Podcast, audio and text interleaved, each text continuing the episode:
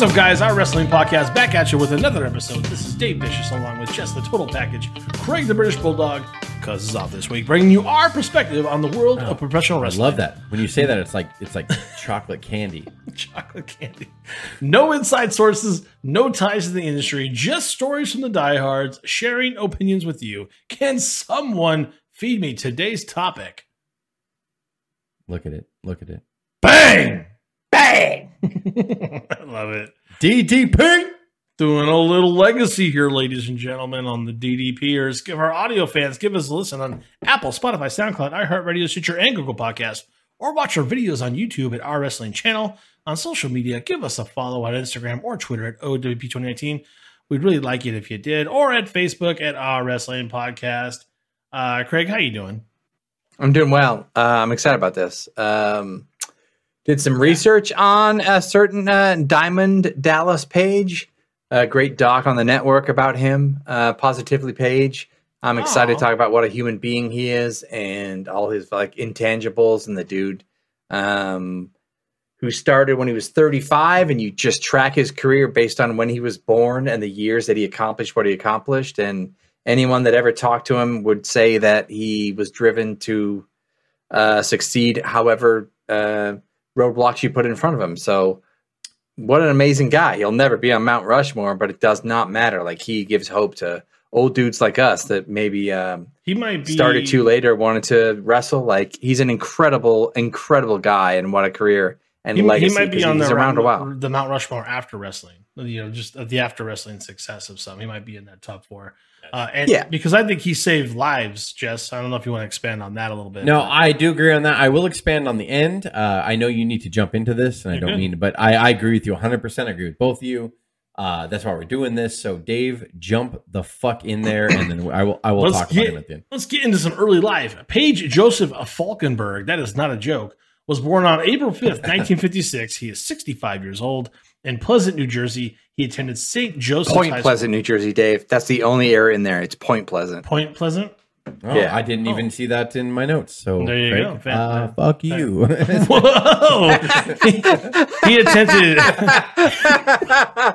fuck you copyright Yeah, here we go. You. Here we go. He hey, did it at uh, hey, St. who's Joseph's the High School on in Toms River, New Jersey, for his freshman and second years, spending his first season on the JV basketball team, making the varsity squad as a sophomore. He was pretty tall. He transferred to Point Pleasant Borough High School in Point Pleasant, sounds about right, where he was a star basketball player. Excuse my phone falling with the Point Pleasant Borough High School Panthers. He attended Coastal Carolina University and South Carolina briefly before leaving school to work full time. Thanks for those tongue twisters, Jess. I really appreciate how you get us started. He ran a successful nightclub called in the mid '80s uh, called Norma Jeans in Fort Myers. he was Florida. six five ddp 6'5". was six five six Yeah. five. Big boy. Uh, it was there that a lot of local wrestlers would frequent this nightclub. He would make many contacts in the wrestling business. Did we jump into? there was a couple of uh, if you watch the documentary i'm sorry dave Yeah, you're good. that's so funny i'm slowing it down right away but No, it's it's fine, you're important like to, to do his back um he uh, grew up in uh, new jersey in like an idyllic suburb mom was tough alcoholic father got into an accident. They got divorced, uh, right? yeah His parents got divorced. got into an accident where was uh, flown like uh, across the road had bad knees so he couldn't chase his football career Hmm. when he was early and he kind of goes about these things and talks about like already the beginning of his resilience and his hustle like it didn't matter that he had wrecked knees and couldn't do contact sports and somehow he managed to be able to do basketball but he always kind of wanted to do wrestling. And then in his high school and after that he was always a talker. He was always charismatic. And before norma jeans he was a nightclub guy in new jersey uh, always made a lot of money as a bartender. And you can just completely see that from the rest of his early career. Like he wanted was to make money. He was could like an entrepreneur. Like he wanted the next thing. What do I do next? Yeah. What do I do next? yeah In hindsight, it's not surprising at all. Right. Uh, jumping into that early wrestling career from 88 to 91, he started managing for the AWA in 1998, where he managed Bad Company. I'm sorry, 1988. Excuse me. It's getting a little. Let me pop that back. Where he The managed one, the one listener we have, Dave, will call you out on your shit. Yeah, Dave, did you say 1888? I, I'm terrible. That's terrible. Was your he like mom, Martin your Van mom will Buren? call us out on our shit. if yeah, you she's don't. like, that's not right. Dude. that's bullshit. He started in '88. He's no just way as he's fucked that in old. past tense. He lot. says it a lot. had one of the many d- d- d- diamond dogs. Been down deep in my diamond mines, don't you know? Working real hard, but it ain't been all work, has it, fellas? That's right. That's right, Daddy. It's been a lot of pleasure going on there, too. Limousines, Learjets, parties with Bon Jovi, Motley Crue. It don't matter. We're having a good time, but we've been working hard. And speaking of working hard, I mean, what's with these midnight rockers? You know, I'm trying to handle a lot of different affairs for the boys here, and these midnight rockers won't get off the phone. I'm not gonna sign a deal with you. Get it through your head. What did Jannetty get brain damage when he banged his head? What's with them boys? She'll love this, by the way, that we say this stuff and she's getting accolades on it. She'll be like, "You guys are talking about me on the podcast."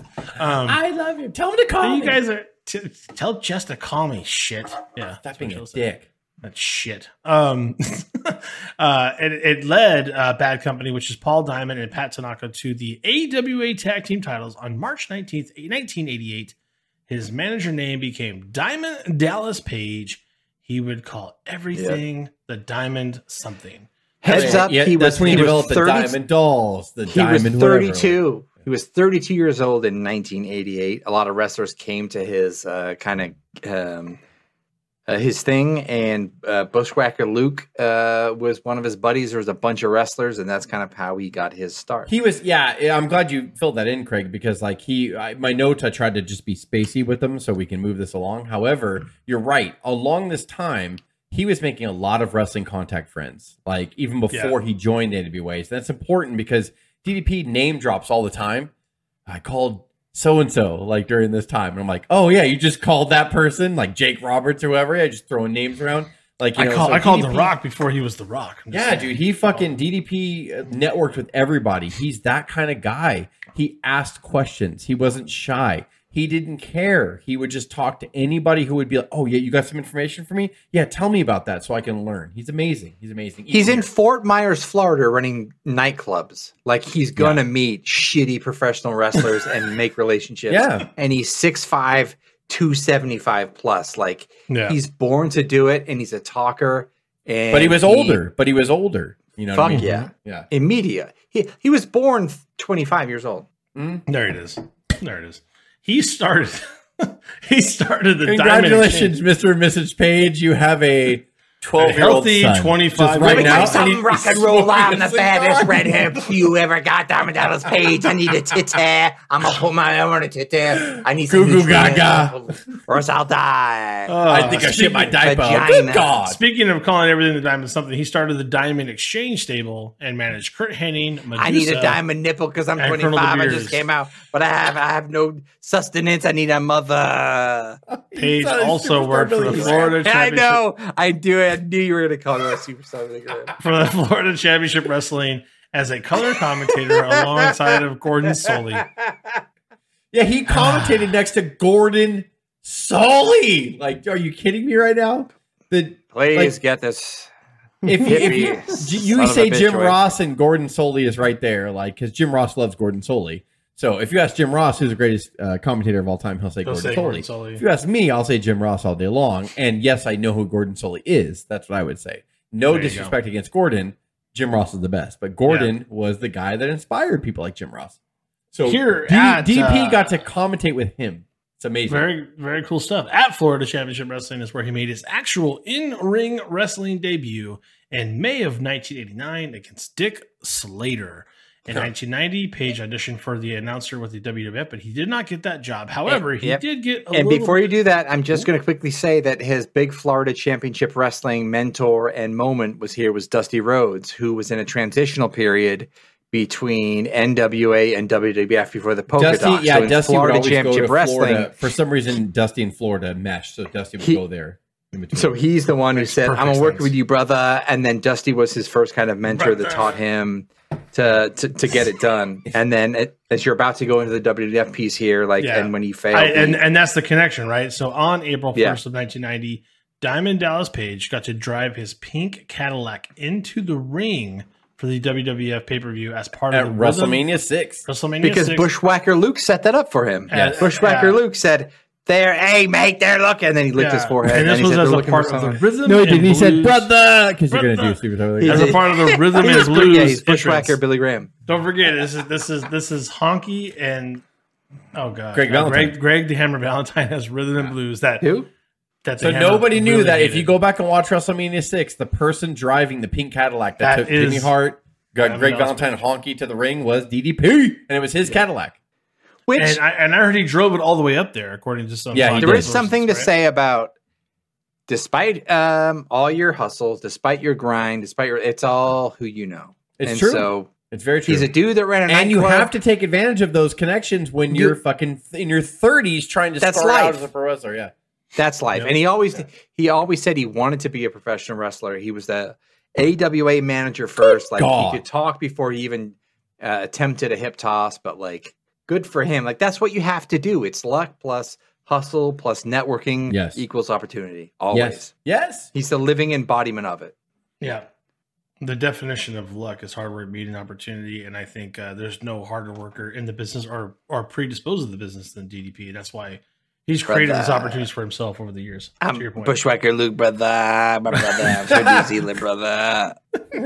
Triple Oh. man, man. Got no God damn it, teeth. I Dave, give me I lick ignore children's foreheads, brother. Ignore us, Dave. Plow on. Uh, champion that you 1991 are. to 2001 Brother, began plow the on. WCW career of Diamond Dallas Page. She came in into WCW as a manager in early 91. Brother, go like this, my arms, To the fabulous Move up and Freebirds. like because I'm a superstar, Billy On Ray. February 24th of 1991, the Freebirds defeated Doom to win the WCW Tag Team titles, and then Page would reintroduce the Diamond Exchange stable Yep. and also manage a debuting. I just want to say Scott that I also Hall, ruined my also laptop known for this as episode, Dave. The I'm gonna, I'm gonna Diamond. Stud. I uh, You take a guy like the Z-Man, a great athlete. I came down there with a stud just to give him a little of my professional advice. People pay big money for that advice, and he didn't want it. He put his hands on me. He never should have put his hands on Diamond Dallas Page because this man right here, six foot I'm allowed to be funny in this episode because I I spilled uh, Don't tell alcohol anybody. all over my laptop. So this is my second laptop. You just laptop. incriminated yourself to your boss. Nope, We'll- didn't we'll- say what laptop Who was. who listens to the podcast religiously? I know that for yeah. a fact. Uh, We'll edit- we'll just gonna say this out. I'm gonna be funny and wacky because I've ruined my laptop and used my personal laptop for my second backup laptop for this episode. Thank you. yeah, brother. Craig has now gone through two laptops on this. Uh, so Dave is in. WCW and he's managing now the Diamond Stud. Yeah, and he's working with Eric Bischoff as an announcer as well, which is kind of cool. Uh, That will come back to help him because uh, Scott Hall actually came to Uh, him. Craig, I write that here. Scott, Cool, yeah. Scott Hall came and said, "Hey, help me! You're taller than uh, everyone you help manage. I'm taller than you. Help me, brother." Brother, Scott Hall, raise the remote, brother. Super big man, brother. You help me. I'll be the dabber stud, brother. Mm, brother, it's ah, so crazy. While Bischoff was not executive producer, that was still two years away. He did have the ear of Dusty Rhodes, who, along with Buddy Lee Parker and the Masked Assassin, ran the WCW training facility, later known as the Power Plant. Yeah, Craig, you are. How guilty are you about the Masked Assassin at this point, Craig? You must feel really bad about yourself. Go back to the archives. Oh Yep. man. Yep, Dave, you- I ju- uh, I'm glad you brought this up. you Dave. I talked just want to to apologize to all the, the Masked Assassin fans that were out there that uh, I, heard uh, my disrespectful comments before. he I knew that away. he had passed away. Uh, I just want to say uh, my apologies to Masked Assassin's family and friends, and uh, let's continue. Well, I mean, I'll wearing the from mask this. is I'll learn from this. He was a heavy man, and his neck fat came out through the mask. Yeah. Oh no, no, no. I'm sorry. I, I forgive me. Yeah, he was a big fat piece of shit. Oh my god, he wasn't a piece of shit. I didn't say that. And uh, I just said that his his neck What? fat physically came out from under his mask. He wasn't a piece of shit. I never. no, Oh. I, no. I, I think that I think despite his training of some wrestlers, he I, I disagree with because Craig of his completely. I heard he was a very Oh kind my man God. back, and he helped a lot of people out. That's what I heard. Yes, and his neck fat came out from under his mask. Uh, Yeah, Bischoff put uh, Page over as a positive, hardworking Huh? student. Bischoff put Page over as a positive, hardworking student. Yeah. But one major thing that hurt his chances, he was 35 years old, looking to break into pro wrestling. Even when booked, he was a lower mid card at best. on his off days, he would go into the power They're plant booked, on Terry. his own dime to get better. Hitting his opponent from the Jersey Shore, 249 Fans, very quick note on the wrestling hotline. We'll tell you why Paul Lee Dangerous has been barred from the arena tomorrow night at the pay-per-view. We'll talk about another unfortunate. Better. That you know, I'm gonna stop right there. Okay, That's amazing. He would literally on the days that he didn't get booked in WCW, it's Craig hitting Go to the power plant. Craig hitting his pen. Uh, so I don't know why that makes you laugh. so um, so yes, he would go in on his own dime when he wasn't booked. He would go to Florida on his own dime and go to the power plant to learn his craft. I that legitly, all joking aside, it's amazing that he did that. It's amazing. It's how you Yeah. get better at shit. Yeah.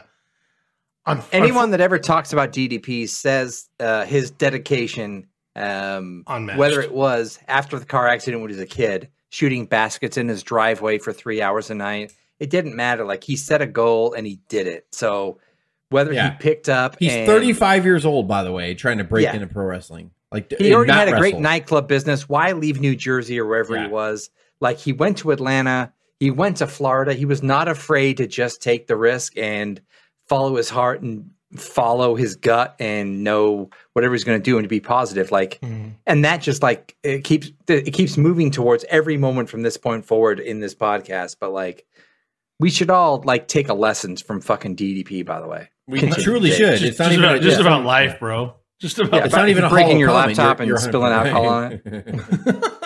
he might have he he might have done the same. Unfortunately, in late '92, Page did tear his rotator cuff during a match. He was seen as expendable by WCW, and that's understandable. Was let go a short time later. But Oh. during that rehab period, he reached out to Jake the Snake Roberts and asked Name for drop. advice. Just a little bit of a name drop. And he, he was married to Kimberly here. I Yes. think, yeah, I forget what year it was. It was during the nightclub era, but like 92, he yeah. was Yeah. married to Kimberly before Yeah. like hot, the hottest ever Kimberly. So Yeah. Yeah. And he asked for advice from Jake on a return to the ring and his character development. Um, probably not a bad person to reach out to if uh, if he's awake. Uh, he would return with his then wife Kimberly to WCW in 1994. No, say that You- again, Dave. Sorry, sorry, sorry. I, what? Read that again. Sorry, sorry. Because it's I said- I said during his rehab, he reached out to Jake Roberts and asked for advice on a return to the ring and character development. I said, which is probably a good move, provided that Jake the Snake. No, no, I knew that. away. I mean the Kimberly thing because we mentioned He would then return with his wife Kimberly to WCW in 1994. He was still used. He was still used as a slower mid card, but he did see an increase in TV time and pay per view time with feuds against David Sullivan for the remainder of 1994. I am so sorry about that, DDP. Huh? they Um, said the only thing I can add to this is they said um, he uh, when he was at the power plant, he would ice his body. And like uh, in this documentary on the Like the whole tub ice or um, what? on the network, Triple H and Stone Cold said like he was ahead of the curve and like as a 35 year old guy, like or 37 year old guy in the power plant and icing his body, whereas no one else did. He always took care of his body more than Yeah. anyone else. Even well, Stone Cold. A funny to story too. Uh, in Stone Cold's book, he uh, used to room with DDP in WCW, and uh, so DDP was known for coming back to the room. He would tape like heavy ice packs to his elbows, his knees, Yeah. everything, and he would get into bed and sit there for a while while he iced. So a fan baked them cookies, and Mick Foley that night decided to sleep on the floor with DDP and uh, Steve Austin in their in their room and split the because it, it- you know each guy would just pay ten bucks. You know what I mean? But they're all trying to be cheap and save money. yeah. So they all slept in there. Mick Foley on the floor, and so they knew Foley and and Austin got the cookies from the fan and dumped them in the sheets because DDP DDP would pay a little bit more money to sleep in the bed because he's like I gotta sleep in my bed because of my joints and I'm older. So they would put the cookies under under the bed sheets, and so.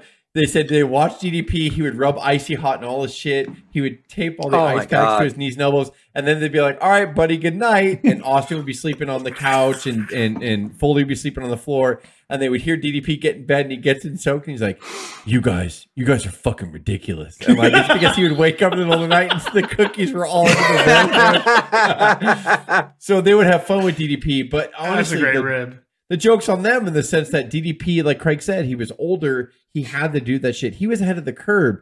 You know, like icing and you know everybody, all athletes now getting the ice baths, right? And, That's and, all they and, do. and yeah. of those three, who's in the best physical shape? Who's who has the most mobility right now? It's DDP. It's not DDP, they can fucking put his eh, legs over his head, like He's up. 65 years old and he looks amazing. He's had work done. He's had Botox, but like he Yeah. moves better than any wrestler you've ever known or anyone in the business at 65, like Right. Or There you go. 55. Unbelievable. Yeah.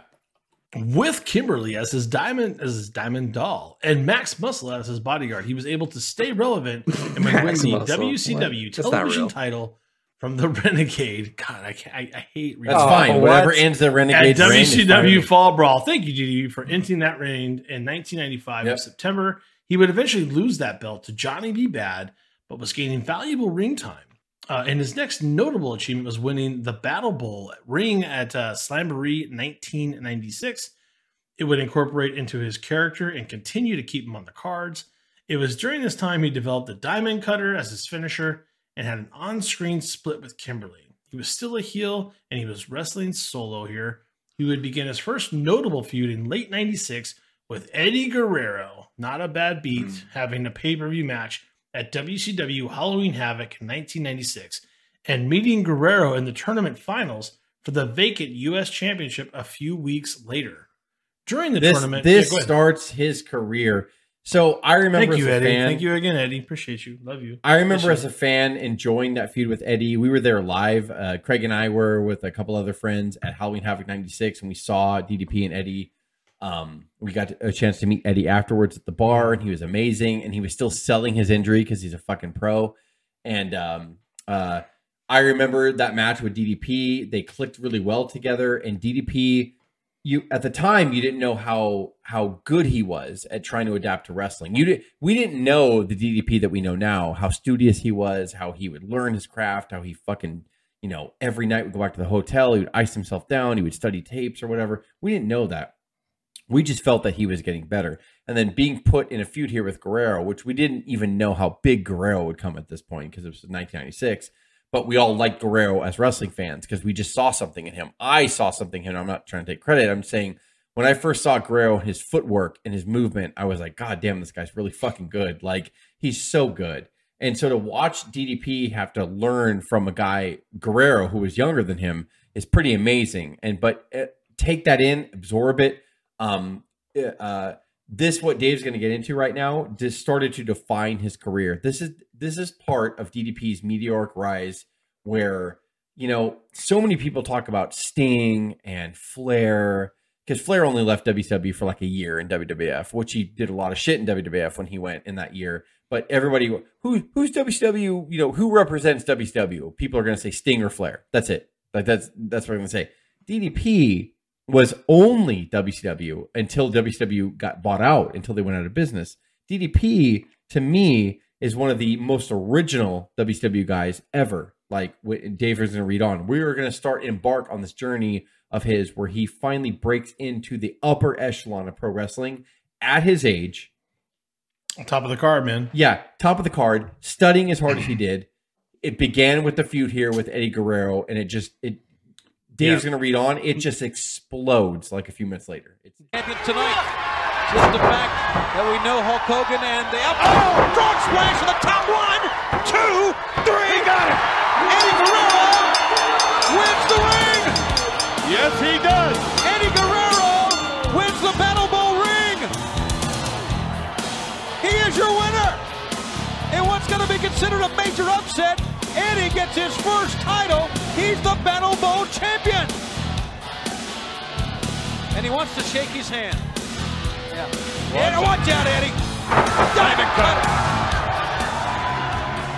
Diamond cutter. a few minutes later. It's, it's During the tournament, Hall and Nash would come to ringside and assist DDP to victory. They would strongly hint at wanting Page and the NWO. That's how you know you've made it, ladies and gentlemen. Page would shrug them off and claim there was no alliance between them.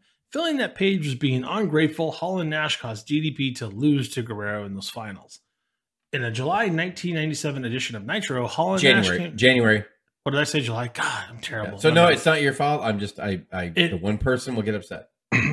on a on a January, I almost did it again. On a January '97 edition of Nitro, Hall and Nash came down during a DDP match and offered him a spot in the NWO.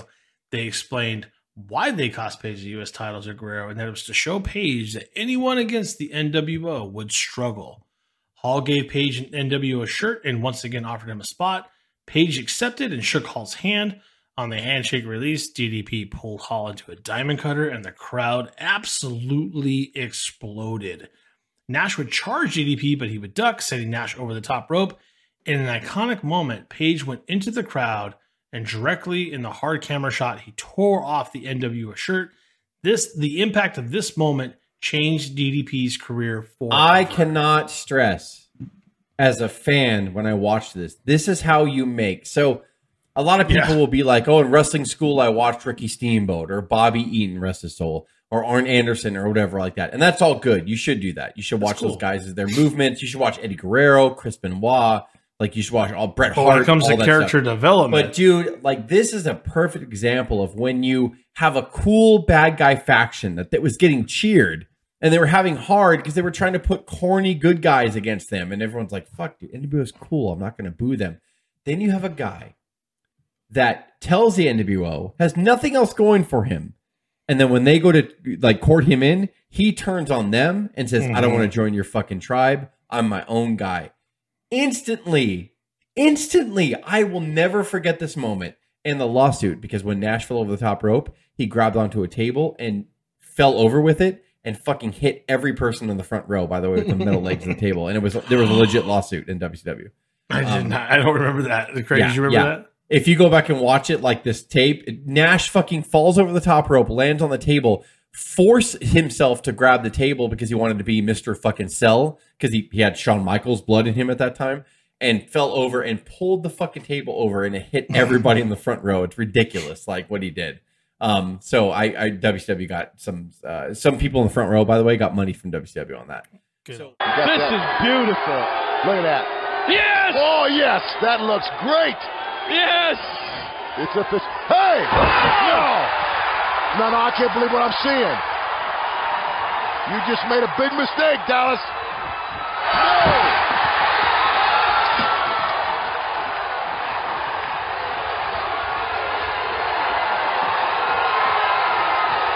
Man is out of his mind! I don't care. I can't believe it. Good So- on him. But this this moment, like, was go back and watch this moment. I am telling you right now, like, this is wrestling 101. This made him a star. This this is how how do uh, WC, NWO was getting cheered. We didn't know how to get people over. Well, watch what you did.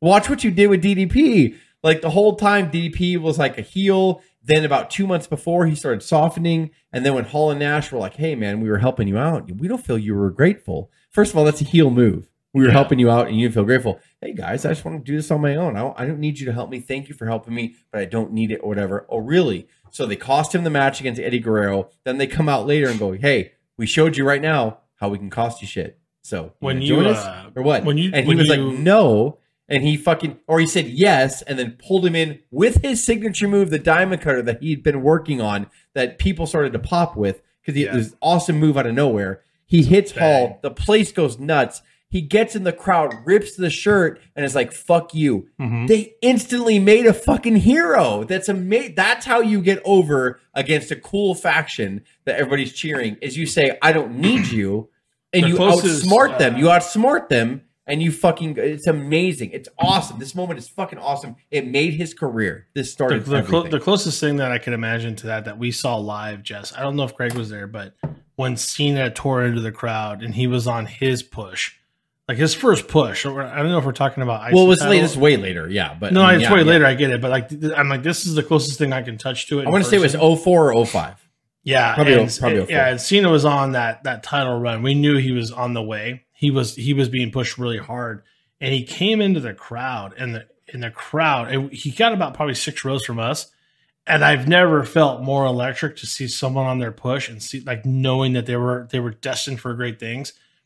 I could I could probably guess that it was a hundred times magnified when that happened with DDP at that moment with the NWO. It had to be. I will never forget when he stood in front of the crowd. He stood in the middle, and I think they were in a dome that week on Nitro, so they probably had like thirty thousand people there.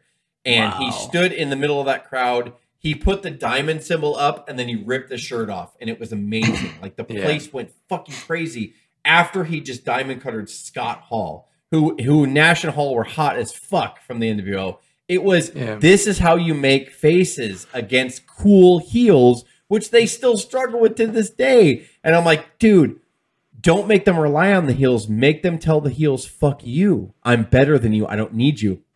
That's how you build the Yeah. big heel, or that's how you build the big face. Sorry, go ahead, Craig. Yeah. And again, um, in in the way this business works, uh, that had had not happened, and we t- talked about it earlier. Uh, Scott Hall talks about it in the documentary.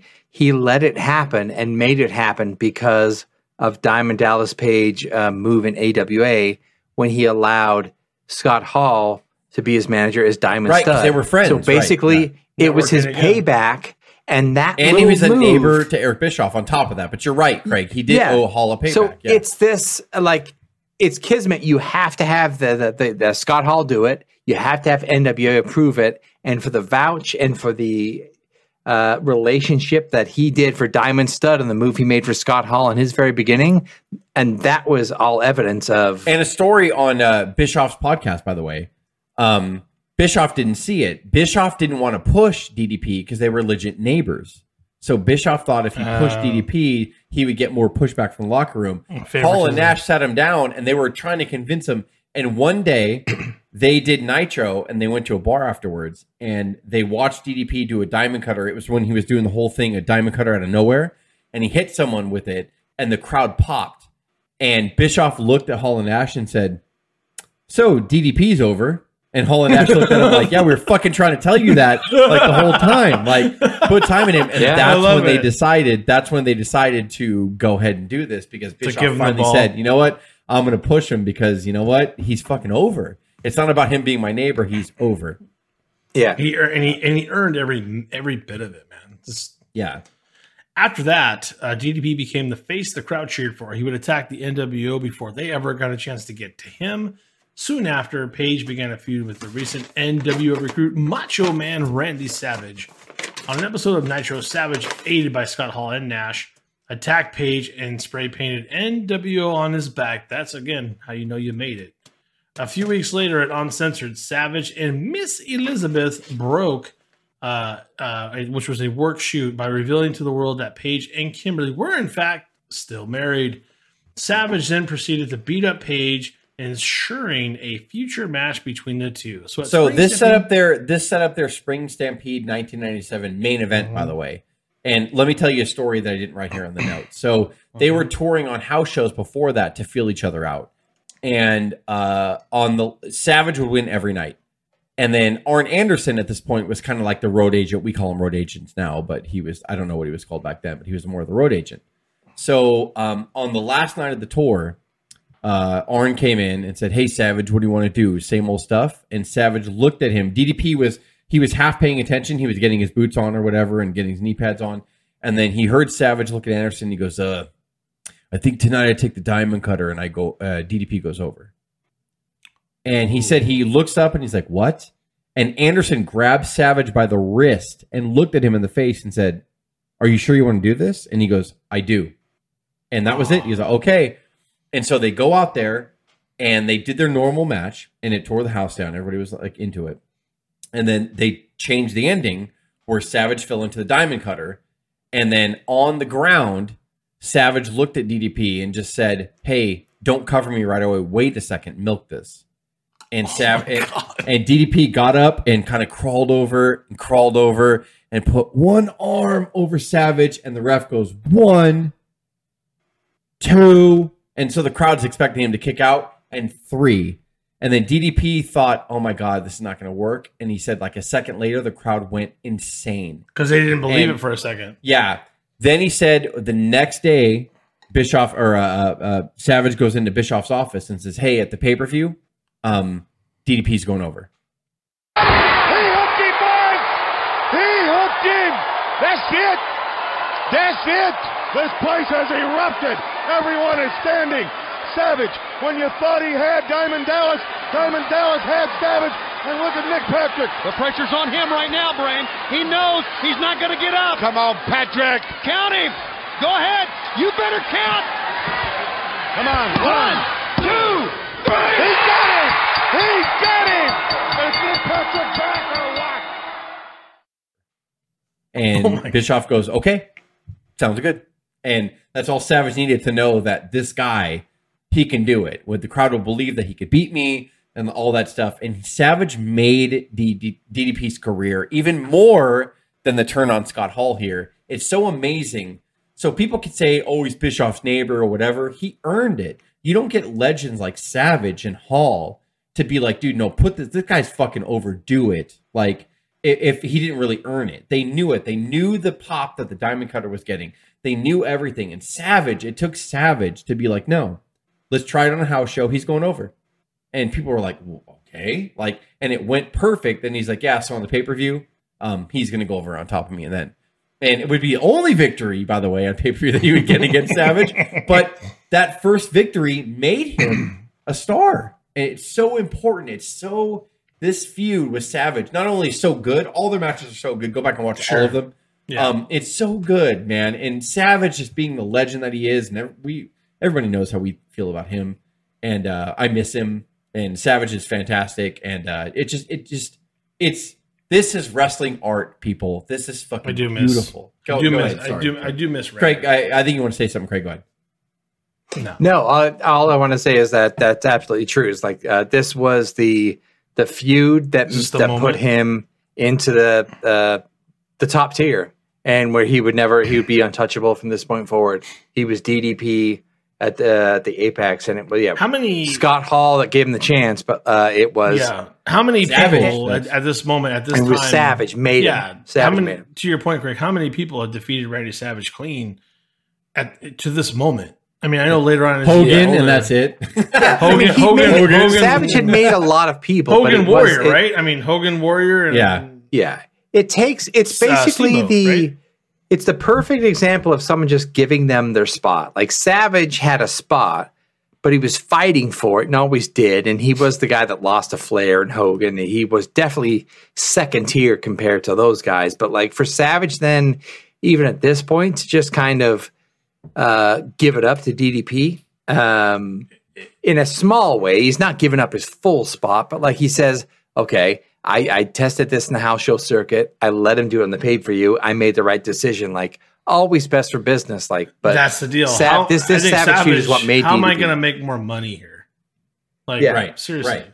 How You can know? I get this feud to go on for another four months, five months? Yeah, and really put it over. And it, it it makes sense for me to give it up because the crowd is clamoring for it, and when they see it, they're going to buy more tickets. And I think I think Savage understands that more than most people at that time. Like everyone else, like I got this clause, And back here, people Doesn't don't work for really me, brother? realize Right. too that that with Hogan on a limited contract, Hogan was only on the big pay per views. So on the Spring Stampedes and the uh, Slamborees, Savage is the guy put- carrying it. Yeah, they started putting like people like Savage and, and and DDP in the main events on those. So those were Yeah. carrying those pay per views. So it's important. Savage knew the importance to look. It's cool when everybody else joins NWO. They get that NWO pop because it's like that NWO rub. But Yeah. you got to make other guys. You got to make people want to go to the next pay per view that Hogan's not on to buy the pay per view and, and invest in the product. Yeah. So he obviously defeated him there, but a few months later, he, uh, being DDP and Savage, would compete at the Great American Bash. They squared off again. Anything goes. Lights out match. That match ended with Savage defeating DDP with help from a then tag team champion, Scott Hall. Page even dressed up as a mass wrestler, La Parca, and beat Savage on the July 7th edition of Monday Nitro. Dude, go back and watch that. That shit's great. Larry, please settle down here. I need to focus what's on to the right. Did you see that? Incredible. He hit him with a diamond cutter. Did you see that? That's not La Parca. That's not La Parca. DDP. Oh my. That is incredible. He pinned him. Diamond Dallas. And look, Scott Hall. Scott Hall was more concerned with Larry Zbyszko and DDP and WCW one up the NWO. Hey guys, I'm gonna leave now. Please, look at this. When he wakes up, let him know. great. He fucking you thought it was just Savage against La Parca and he was beating the shit out of La Parca the whole time. And then he went for the elbow, and then La Parca puts up the foot and kicks Savage in the face. And then he he stood up and looked at the crowd and hit a diamond cutter. And then the crowd And stands then up. like, everybody "Huh?" knew. And then after he pinned Savage, he took the mask off, and the place went fucking insane. I remember that. This remember match was gold. That was an amazing, again, another amazing moment like that Savage allowed to happen. It was fucking. I was gonna say there's there's dude. I mean Like- Randy Randy has to sign off on that and that's how much how much trust do you put in DDP? Hey, I'm gonna put a mask on and I'm gonna be La Parca and I'm gonna beat you on a on on Yeah. a TV show and and it's gonna carry us through. And Savage is like, okay, brother, I like it. Like I, I mean, not yeah. how many people would how many people would Savage allow that to happen with? yeah, A not many. Yeah, Not maybe many. a handful. So this continued their feud and set up their final match at Halloween Havoc 1997 in a D, uh, sorry, in a no DQ match. Savage would get the final pinfall victory after Hogan attacked DDP. You sack of shit. Um, sorry, I just had to throw that in. It's not in the notes, but it's we ad lib here. Page would then take on Hogan in an edition of Nitro, which was considered by many to be Hogan's best match of 1997. Pretty incredible. And at Starcade 97, Page won the United States Heavyweight Championship from Curt Hennig. Man, Curt's still working here. It's, it's crazy to think. He got him. Diamond cutter, get him covered. Cover it. Get him covered. One, two, Newton. Yes. Yes. Yes. All right.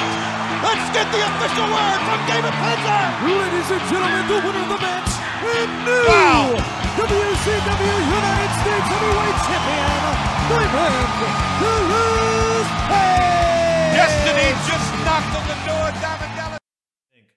Uh, the following year at Uncensored 1998, Page defended the title in a triple threat false count anywhere contest against Chris Benoit and Raven, putting Raven through a table with the diamond cutter to retain the belt there.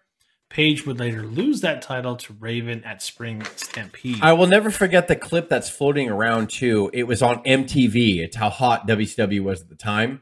And DDP was on Total Request Live, I think it was, sitting on a couch, and Raven attacked him on that set. And you saw all the hosts and all that stuff, all the VJs and all that stuff go, holy shit. He hit him with a stop sign or something in the back of the head So good. and knocked DDP out and attacked him on the set. And so that's how over WCW was at the time and Page. So I I encourage a lot of people to go back here too during DDP's US title run and watch his matches against Benoit and Raven. They were good shit. Like they were really edgy good stuff. It was really good stuff. Again, DDP, man. I think just we, fucking- um, we we have to we have we have to have an episode dedicated to Raven soon as well. I think that's Yeah, absolutely. I agree with that. Yeah. Uh, later in the year, Page tagged with Karl Malone against Hulk Hogan and Dennis Rodman at Bash of the Beach of '98, where they would lose due to interference. The highest, uh, you know, uh, uh, except for Starcade '97 with Hogan and Sting, the highest rated or highest bought WWE pay per view of all time. Wow. Page then tagged with late night talk show host Jay Leno at Road Wild, where they defeated Hogan and Eric Bischoff. That's kind of That was super say. lame. Uh, at Fall Brawl, Page won the War Games main event and got a world title shot against the undefeated Goldberg at Halloween Havoc 1998. We were there live in Vegas. You guys were jelly. Yep. Uh, Page did not win the match, but the match was voted WCW Magazine's Match of the Year in 1998. Halloween He Havoc. he carried Goldberg to a passable match. It was actually a decent match, more than decent. Um, Mhm. Go back and watch Goldberg DDP Halloween Havoc '98. It's good. It's actually good stuff. Suplex, forget about it. Goldberg got him up. Goldberg's got him up. Jackhammered him down. One, two. It's Goldberg. It's Goldberg. Oh, he earned that one. Page did not win that match. I'm sorry, we already have that. Halloween Havoc ran slightly longer than expected, resulting in a number of cable companies blacking out the end of Hogan versus Warrior match and all of the DDP versus Goldberg contest. They should have blacked out the whole Warrior and Hogan match. period. Oh my, yeah, it was bad. I gotta get over, brother. I gotta get my match back, brother. Hmm. WCW decided to air the Goldberg versus DDP Battle Pout in its entirety on October 26th episode of Nitro. I remember that. You and I talked about that quite a bit, Jess Yeah. which proved immensely popular in the ratings, resulted in a ratings win for Nitro over Raw, the last win Yep. Nitro ever had. showing showing DDP versus Goldberg from the night before was the last win that WCW ever had in the ratings. in October of '98.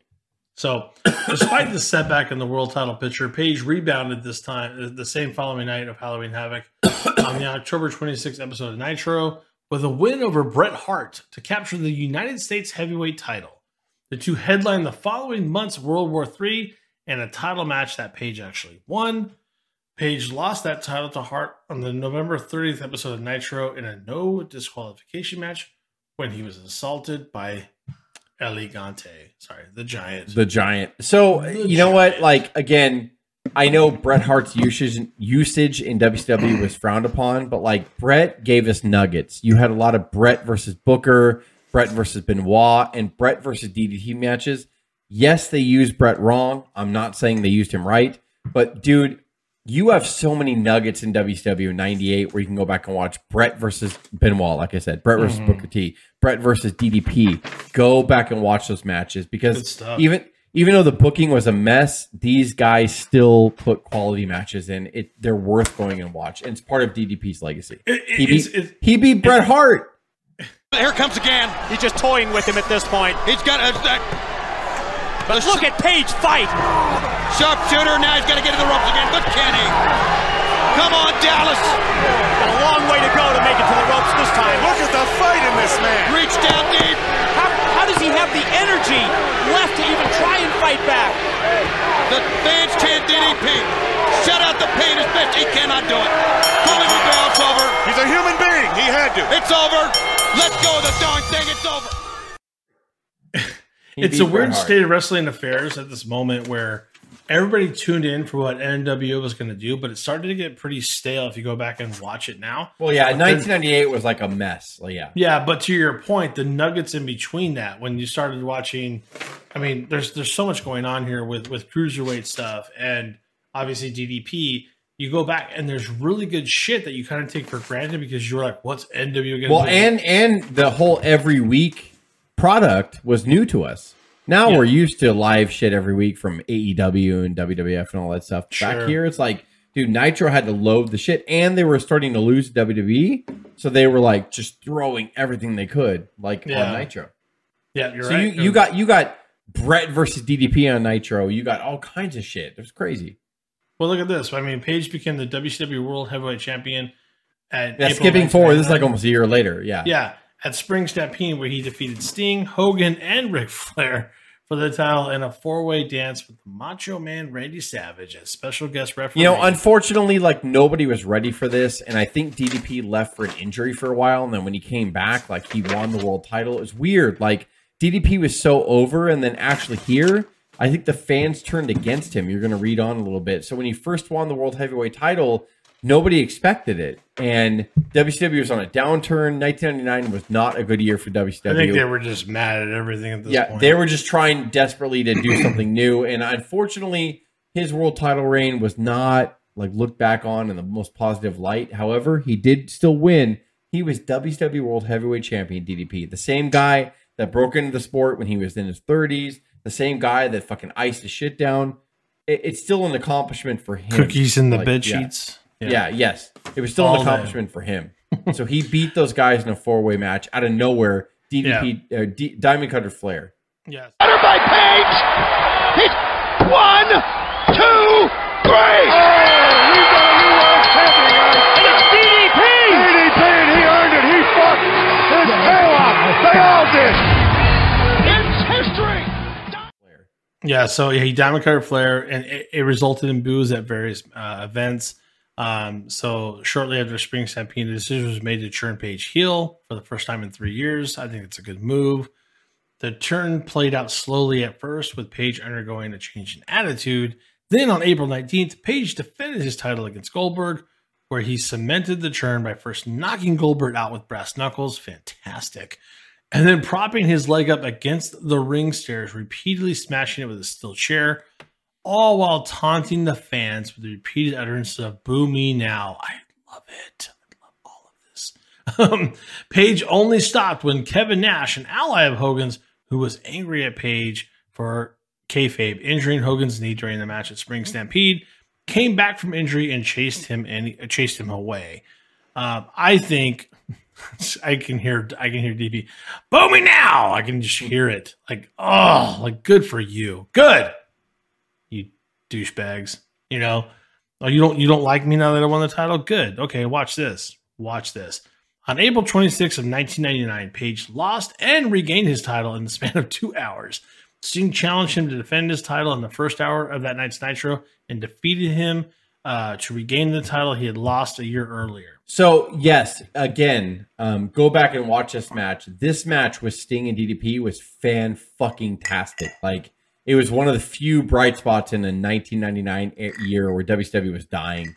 And uh, this match was awesome. Go back and watch the crowd. Go back and watch the match. They were so fucking good. This match was excellent. I'm telling you right now. Like, go back and watch this. April 26, 1999.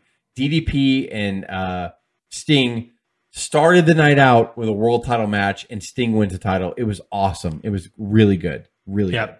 This ended Page's reign at 15 days, but he gained an opportunity to get the title back 90 minutes later. Nash came to the ring and made a challenge for a four way match for the title. And the just dethroned Page joined defending champion Sting and Goldberg in the match. Page regained the world title by using a foreign object to hit Nash and take the win and regain the title without actually defeating the reigning champion. They were trying to build heel on the heat wow. or build heat on the heel, yeah. Yep. Uh, Nash became the number one contender shortly after and vowed to get revenge on Page for his friend Hogan, culminating in a match at Slamboree of 1999 in May of said year. Page originally retained that world championship after Savage interfered and hit Nash, but the match was ordered to continue by Eric Bischoff and Nash pinned Page to win the title after a power bomb. Page dropped out of the title picture shortly thereafter. Then, shortly after Slamboree, Page entered into an alliance with fellow New Jerseyan Bam Bam Bigelow and won the WCW World Tag Team Championship from then champions Perry Saturn and Raven on May 31st of same year. Thanks to Chris Kanyon churning heel on the former ally Raven and costing the team the championships. This kind of gets into a fun little faction here. Yeah, Page, Bigelow, and Kanyon became known as the Jersey Triad, and through their alliance with WCW President for Life Ric Flair, he took advantage of the free bird rule in their subsequent matches, meaning any combination of the three could defend the championship. The Triad held the titles until June 10th, when Saturn and Chris Benoit, now stablemates in the Revolution, took the titles from them at that time. The group broke up shortly thereafter, and Page began feuding with Hogan again joining Sid Vicious and Rick Steiner in a team effort to take on Hogan, Sting, and Goldberg. God, it's weird. It's so weird yeah, no, WCW was on a spiral down here. It was all bad. Wow, like, everything after this point is just terrible. Yeah, soon after that, not not, page, not, because of DDP, not because no, I get you. It's just yeah. like th- thinking it's Hogan as a face at that moment is weird to me. Um, soon after that feud, it ended. Page uh, it ended, uh, Page churned into a hero again and feuded with both Kanyon and Bigelow before the year ended, but in 2000, WCW was under new management. Page earned a shot at the vacant World Heavyweight Championship belt at Spring Stampede against Jeff Jarrett. In a surprise twist, Page's wife Kimberly turned on Page and helped Jarrett become the new world champion. Page got the better of Jarrett on the April 24th episode of Nitro, where he defeated Jarrett in a steel cage match to become the WCW World Heavyweight Champion for a third time and then lost the title to his tag partner, actor David Arquette. Three days later on Thunder, the rules stated that whoever got the pin would win the title, and Arquette pinned Jarrett's partner, Eric oh. Bischoff. Yes, folks, Eric or DDP was part of the whole David Arquette debacle. Yes. I, and we yes. call it a debacle, but I got to tell you, we, we, we, go back and we watch the love that Arquette has provided, and I, I kind of feel bad for the guy in hindsight. Oh no, I agree with you. I agree with you on this too. Yeah, like at the I, time, like this was just you're like, what the hell's going on? But then WCW realize, like, was dying in 2000. They were dying. And, and honestly, David Arquette, I don't think wanted to do this, but right. it was kind of forced. No, he didn't. Him. He said he didn't want to do it. Yeah, so and he, I, I believe he donated all his money he earned from WCW at this time to charity. Yeah, he really didn't want to do this, but they did it anyway, and he's kind of the martyr in that role. But uh, Page attempted to win the title back at Slamboree later that month in a triple cage match against Arquette and Jarrett, but lost after Arquette hit him with a guitar. Um, that seems to be you know somebody else's gimmick, but that's okay. Page then entered a feud with Mike Awesome, who defeated him in an ambulance match. That's a fantastic term. At the Great American Bash, after Kanyon turned on Page. Page then took some time off shortly after this, but he returned in the late 2000s as a full time wrestler. Page came back. He formed a tag team with Kevin Nash and the Insiders, and the team won the tag team championship on November 26 at Mayhem by defeating the perfect event, Shawn Stasiak and Chuck Palumbo. I remember Palumbo. The uh, perfect event. That's Yeah, wow. That's good stuff. Page Yep, briefly feuded with the returning Kanyon, which saw Kanyon defeat Page at SuperBrawl Revenge. Such a weird term. And Page defeating Kanyon in the following night on Nitro, thus ending their feud. Page then moved to the World Championship picture again by facing Scott Steiner. Their feud hit a climax at WCW's final pay per view, Greed. Saw Page's final match at WCW in a semi burial type defeat as he passed out, and the Steiner's finisher, the Steiner Recliner. Okay. Whew. WWF run for just a year, but there's a lot here, so let's get into it. When WCW was purchased by WWF owner Vince McMahon in 2001, Diamond Dallas Page was one of the few major WCW stars, along with Booker T and Buff Bagwell, who accepted buyouts of their AOL Time Warner contracts in order to immediately sign with Vincent Kennedy McMahon. He debuted in the World Wrestling Federation on W. I'm sorry, on uh, June 18th of 2001. And this was just Yeah. an example, Dave, of um, of how he was always willing to to take risks. Like we talked about him moving to Atlanta from New Jersey. We talked about him moving to Florida. We talked about him um, giving it up and being a wrestler. Uh, and this is just another example of him letting him take the buyout so he can wrestle and take a small cut um, and a small salary from WDF just to wrestle. Yeah. Like that's I- DDP. I, I think he knew his time was short anyway. And he's like, if I, if I still yeah, want to do what I love, I'll, I'll absolutely take true. that. And I think he loved what he did. And he didn't sit back and take the money for a year Yeah. or two years, right? So, um, kind of speaks to the man, right? Uh, he did debut. So, um, uh, on June 28, 2001, episode of Raw, he unveiled himself as the stalker of The Undertaker's wife, Sarah.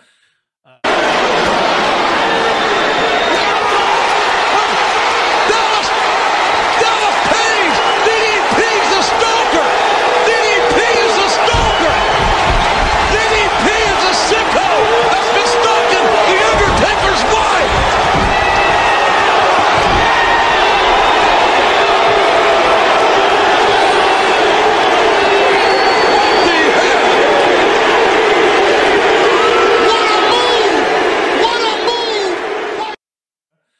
Uh, that's weird. Uh, Page revealed he didn't care about Sarah. He only did it to make an impact and wanted to take on the biggest dog in the yard. At King of the Ring, he fought The Undertaker in an unsanctioned brawl that was never announced as an official match. Kind of interesting.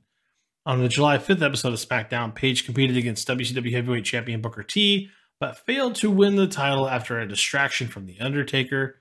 Then, on a July 9th episode of Raw, WCW owner Shane McMahon and ECW owner Paul Heyman joined together to create the Alliance, with former WCW and ECW alumni joining forces in an attempt to take over control of the WWF. I always thought Page should have debuted separately. When he revealed himself as a stalker and he took the mask off on Raw, the place went nuts. Like DDP Yeah. was over. You know, Vince at this point when he won the war was in the stage where he was like, "We're gonna break you down and we're gonna build you back up the WWF way." And unfortunately, I DDP just- fell victim to that. I It just sucked. feel it really sucked. I feel I feel VK Evans at the head of this table with a big bowl of pasta, and he's just like, yeah, we'll just Yeah. whatever. Just, we won. Like he's Yeah. he's just he's just eating off the blood of everybody else. I mean, it's dirty as hell, and he's gonna do whatever he wants. Like I'm the king. Like Yep, I don't even know how true. It's it. really true. You know, like I'm gonna do whatever I want. I won. Like Yep. and DDP gets caught in the you're gonna be a stalker. Okay, okay. All right, bro. Whatever you say, you're the man. You won. And then history. And in his mind, he's like, "Well, at least I'm going to feud with the Undertaker." to. DDP is always going to turn a negative into a positive, no matter what. So Yeah, At the Invasion pay per view, Page formed um, a part of Team Alliance alongside Booker T, Rhino, and the Dudley Boys, defeating Team WWF after Team WWF member Stone Cold Steve Austin turned on his team mid match. Didn't he walk out? I can't remember what he did there. Yeah, I can't Um, remember either. Yeah, He might have walked matter. out. I think he walked out. He walked out. Uh, took his ball and went home, as we'd say. On the August 9th taping of SmackDown, Page and Kanyon defeated the APA to win the WWF Tag Team Championship. Pretty cool. And then his feud with The Undertaker culminated when Undertaker and Kane defeated Page and Kanyon at SummerSlam on August 19, 2001, and a steel cage match where they took that WWF Tag Team Championship off of them at that moment. During the match, Page was injured, keeping him out of action until late October 2001. While he was injured, he developed a new gimmick in which he became a motivational speaker. The character involved Page constantly smiling and acting optimistic with the trademark phase. That's not a bad thing. That's that's a good thing. You know, I remember when they first uh, did that, it didn't work, and everybody was like, "Oh, this is gonna suck." And then he did one vignette where a bunch of women were aerobicizing and they were bending over, and it showed like their thong butts. and he came up in the middle. He's like, "Hi, it's DDP," and instantly, like people popped, and like DDP found a way to get that To- shit over. So they make that crowd they were over, mocking yeah. him in the back by saying he's so ridiculously positive. He's so rid-" everyone you talk to would say DDP is so ridiculously positive. So they said, why don't we make a thing where you're like positively Page? And he rode with it, and it worked. And they didn't put a lot of effort into it, but because of DDP, he got it over, which shows the talent of him. He's great. Yeah, man. He's great. That's why we're doing this episode. His return televised match was on November 3rd at Rebellion, losing to Big Show. After the Alliance lost at Survivor Series, Page, along with the rest of the Alliance members and kayfabe, lost their jobs. Page eventually returned as a face and won his job back by defeating Big Boss Man. Wow. On the January 27th, Yikes. 2002 episode of SmackDown. Holy shnikes. I didn't know he was still working there. Page competed in the Royal Rumble match at the, uh, uh, what is that? January 20th event. Yeah, Just- what's the it word? was on January 20th. Don't just skip the word, Dave. I, I have no idea. He, he I couldn't paste it, and you caught me. You caught me. All right, buddy. Okay. All right, we'll get back to that later. Uh, Page became the WWF European Champion on the July 31st, 2002 episode of SmackDown when he defeated Christian, a former follower of his positive philosophy. At WrestleMania 18, Page successfully retained in a rematch against Christian. However, he did lose the title to William Regal on an episode of SmackDown that Go back and watch the WrestleMania 18 match against Christian. It was actually very good, and like a lot of critics were like, "Oh my god, like these guys actually did really well together." Like, so go back and watch the European title match, DDP defending the title against Christian. It was very good at WrestleMania 18, and DDP again will tell you all about it because he was proud of it. He was like, "Dude, I got put on Yeah. WrestleMania. I got a chance to do it." It was it was his first and only WrestleMania great. match. Yeah, and uh, he did. Wasn't really it well. Toronto? Yes, it was in Canada. So yeah, it was an absolute like um, full circle from WrestleMania six when he Yep. drove the car Yes. in Skydome, It was and in then in Skydome, yeah. eighteen he gets to fulfill his dream and fucking wrestle Christian, who can go in WrestleMania. Yep. GDP and he was is who was Canadian on top of that. DDP is so proud of you right now, Craig. Yeah. Nice work. Very good Just- job. Dug out the dirt. Yep. There you go. You're right. That's good stuff. On March 25th, Page was drafted to the SmackDown brand as part of the 2002 WWF Draft Lottery. I'm so happy when those happen. On April 18th episode of SmackDown, he sustained a serious neck injury during our match with Hardcore Holly after botching a superplex. After receiving opinions from multiple doctors, Page announced his retirement in June of 2002. He left the promotion soon after. So that's a tough that's a tough uh, you Yeah. know, bang for him. And he was an Um, older guy. No matter how much he took care of himself, he was an older guy. Yeah. And let's So- go ahead and let let's just do the math. So 2002, that was uh, 19 years ago, Mhm. and in 88 he was 32. Um, Hmm. so he was he? In his 40s, right? Yeah. Mid 40s, right? Yeah, Early 40s, like yeah. late 40s. Yeah. It's it's kind of incredible when you think about it. I mean, there, there's others that have done it. Um, Hogan and Flair wrestled well into it, but I don't think they were doing the work that DDP was doing at those ages. And granted, DDP did start 46. later. You know, He might he was probably 46 at this time. Yeah. yeah, In that's fair. 2002. So we got some uh, miscellaneous miscellaneous promotions and then his final retirement. He signed with TNA, uh, where he would debut for the company on November 12th, taping of Impact, where he attacked Raven. There you go. Beginning a feud between those two there. Is TNA a real thing or is that like a joke? Oh my god! Non-stop Stop it! action. Stop it. Wait, what? So What's Dave, that? honestly, to save time, like I'm not trying to shit on like anything he did in Yeah. TNA. He was there for a little bit. He wrestled a lot of guys. he defeated you- Raven, right? Yeah, you could skip a lot of shit, it. like if you want. To. Yeah. Page and Brown, uh, they, they they formed a because it was a short. It was a short stay. I don't mean to disrespect TNA. but Yeah, it was a no, you're stay. good. Yeah. Um, the following month against all odds, Page and Brown defeated Team Canada, which was Bobby Roode and Eric Young. Just think about those names on the way up. We got Robert Roode and Eric Young wrestling DDP at this point in TNA. That's um, some big names that are around the world right now. Uh, Page did receive a title shot for the um, NWA side on March 13th, uh, but he was defeated by Jeff Jarrett um, when Brown turned Hill and hit Page with the with the pounce. Okay, I, I, maybe that's a purse. I don't know what that is. I don't know either. Lockdown, huh? Uh, I don't know either. Page team with with BG James and Waltman to defeat Jeff Jarrett, Monty Brown, and the Outlaw and Lethal Lockdown match. Uh, yeah, there's it's just he he left shortly thereafter in order to pursue some acting work. On March 31st, 2017, Page was finally inducted to the WWE Hall of Fame in Orlando, Florida. I felt like that was not that long ago. We we were I- clamoring for Page wasn't. for years to be inducted. yeah. It was only four Yeah. years ago. It's four Yeah. years ago. It uh yeah, this this COVID environment, you don't realize how long you've been shut in. But Right. are you guys ready to get into some championships and achievements? Let's do it. So Pro Wrestling Illustrated said feud of the year in 1997 with Randy Savage. That's pretty impressive. Uh, most hated wrestler of the year in 99, most improved wrestler of the year in 1995, ranked number four in the top 500 singles wrestlers in the, of the year, PWI 500 in 1997 and 98. Um, wow. Um, ranked number 65 in the top 500 single wrestlers in PWI years in 2003.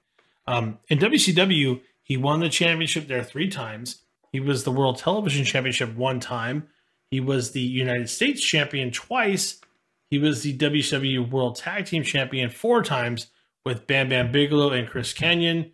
Uh, that was, you know, two a piece there, and because they were doing the um, the free rules. yeah. Yeah, and then Kevin Nash uh, two times as well.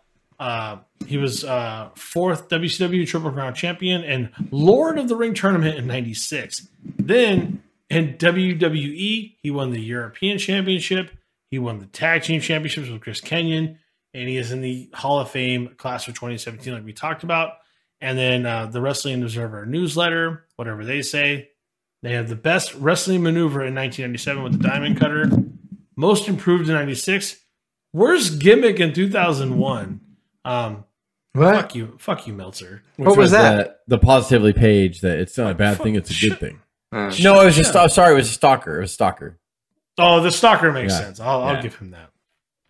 If you're trying to sell me bad thing, good thing. But um, that's that is the DDP episode, ladies and gentlemen. Yeah, I you know what, and. I- I He know- did a lot know- in a short time, man. A Dave, you of wanted to fire it along or whatever, but like, I mean, really, now I'll speak on the the legacy of him. Is like you talked earlier because I know you want to talk about DDP yoga and what he's done with DDP Mm-hmm. yoga. If you guys don't know what that is, fucking look it up. look it up on Google. Yeah, He he took uh, when he first hurt his neck before he won the world title in '99. His wife Kimberly said, "Why don't you do yoga with me?" He's like, "Ah, yoga, that's for women. I'm not gonna do that." and she's like, "No, like you just got out of neck surgery. If you want to come back to wrestling at your age, watch what I do." So he watched her do movements, and he's like, "Wait a minute, maybe if I tense my muscles and do high resistance, I could convert yoga moves into like this other form." And he created DDP yoga from watching Kimberly in 1999 show him do this stuff. You will stretch your scars out. You'll stretch all your certain. You, you, it'll be a lot easier for yeah, your the scar, the scar tissue. Yeah, Yeah. So he did that. He created DDP yoga in 99 in his brain. And then after he left WCW, he started putting it into fruition and started getting funding and started copywriting shit or whatever. And to this day, go and look up DDP yoga. He has saved people's lives, people who have had disabilities, who have been grossly overweight. has lost like hundreds of pounds through his DDP yoga methods and healthy eating methods. He's always been a big proponent of eating healthy and not putting poisons in your body and all that stuff. And DDP is a hero and he is a guy, and I'm not saying that to be corny, he really is. He's Well- a guy that is saving these guys who had no health insurance back in the day and they're just suffering. He has saved Jake Roberts, he has saved Scott Hall, he got them sober, he got them to lose some weight from DDP yoga and to, you know, reclaim their fucking sobriety and their health. And uh for you, know, uh, for you fans of today that love, you know, what's going on in AEW and you love the Chris Jericho project, Chris Jericho wouldn't be in the ring right now without DDP. His his back was so massively damaged. Yeah, and people make fun of Jericho for having a gut right now. I'm like, he's fucking injured, by the way, and he's just hanging Mhm. on there trying to do DP yoga and trying to stay in shape or whatever. Like he's But his mean- back was so damaged Yeah. that he he was done uh, for a moment, and DDP Yoga got him back and got him back into the ring, and Yeah. now he's headlining AEW. He, you know, he start he his contract everything started AEW on a massive level. It wouldn't it wouldn't have gotten off the ground without him, which means it wouldn't have gotten out of the ground without DDP Yoga. So you're welcome, AEW fans. That's what I would say. it's true. I mean, I'm just I'm just Craig, what would you out like to say on DDP? What do you feel? Um, just uh, a, a guy that um, did whatever he set it in his mind to do and did it. And he did it. Um, he's an inspiration to people who you're never too old to do something. So go write that book at uh, if you're 30 years old. Um, go to that wrestling school if you're 34. It doesn't matter. Um, life is about relationships. It's about taking that chance. It's about um, jumping and the net will appear. Like DDP is emblematic of all of that. Like, um, and yeah, he had great chances in life, and that's where luck meets opportunity. Where he ran nightclubs and met wrestlers, and That's what you do, um, man. he was in Florida where he got to uh, talk to wrestlers, and he had a gift of gab and a gift of relationships. And at the end of the day, there's been no one like him to start that late at 35 and win a world championship at 44 or whatever it was, and to still look fantastic. The dude's okay. He was running 56. He's 65 now. Watch an interview Yeah. with him now at 65 and his DDP yoga, which was formerly yoga for guys. Like, um, he's to Justice point, he's changed millions of lives as he should, and he's reinvented himself. He's not a saint. Like he's he's a dude that did nightclubs and wrestled, and he's a uh, he's probably got a dark side, but like Three, yeah, three marriages, you know, and I'm not shitting on anybody. yeah, right. But between Jake Robertson and his entire relationship between all the locker rooms that say how good um, he treats people and how he's positive, like Yeah, all- everybody's compliment that it's like a half joke. They're like, DDP Yeah. is so just disgustingly positive about everything. yes, Jake Roberts said that. Scott Hall says that. Yeah. his karma is in good shape and he's an inspiration um, to all of us. Like, just chase your dreams and be positive and don't let anything get in your way. And if anyone taught anything, if anyone taught us that, it's uh, it's DDP Yeah. and lived it. Like, Thank you, DDP, Dave. I know Yep. this ran long, but it's wonderful. Yeah. Uh, He's not great. as long He's as great. Not, not- not as long as we thought. For audio fans, give us a listen on Apple, Spotify, SoundCloud, iHeartRadio, Stitcher, and Google Podcast, or watch our videos on YouTube at our wrestling channel. Could you do us a favor on social media and give us a follow on Instagram or Twitter at OWP2019, or check us out on Facebook at Our Wrestling Podcast. This is Dave, Jess, and Craig with the OWP signing off. Have a good one. Música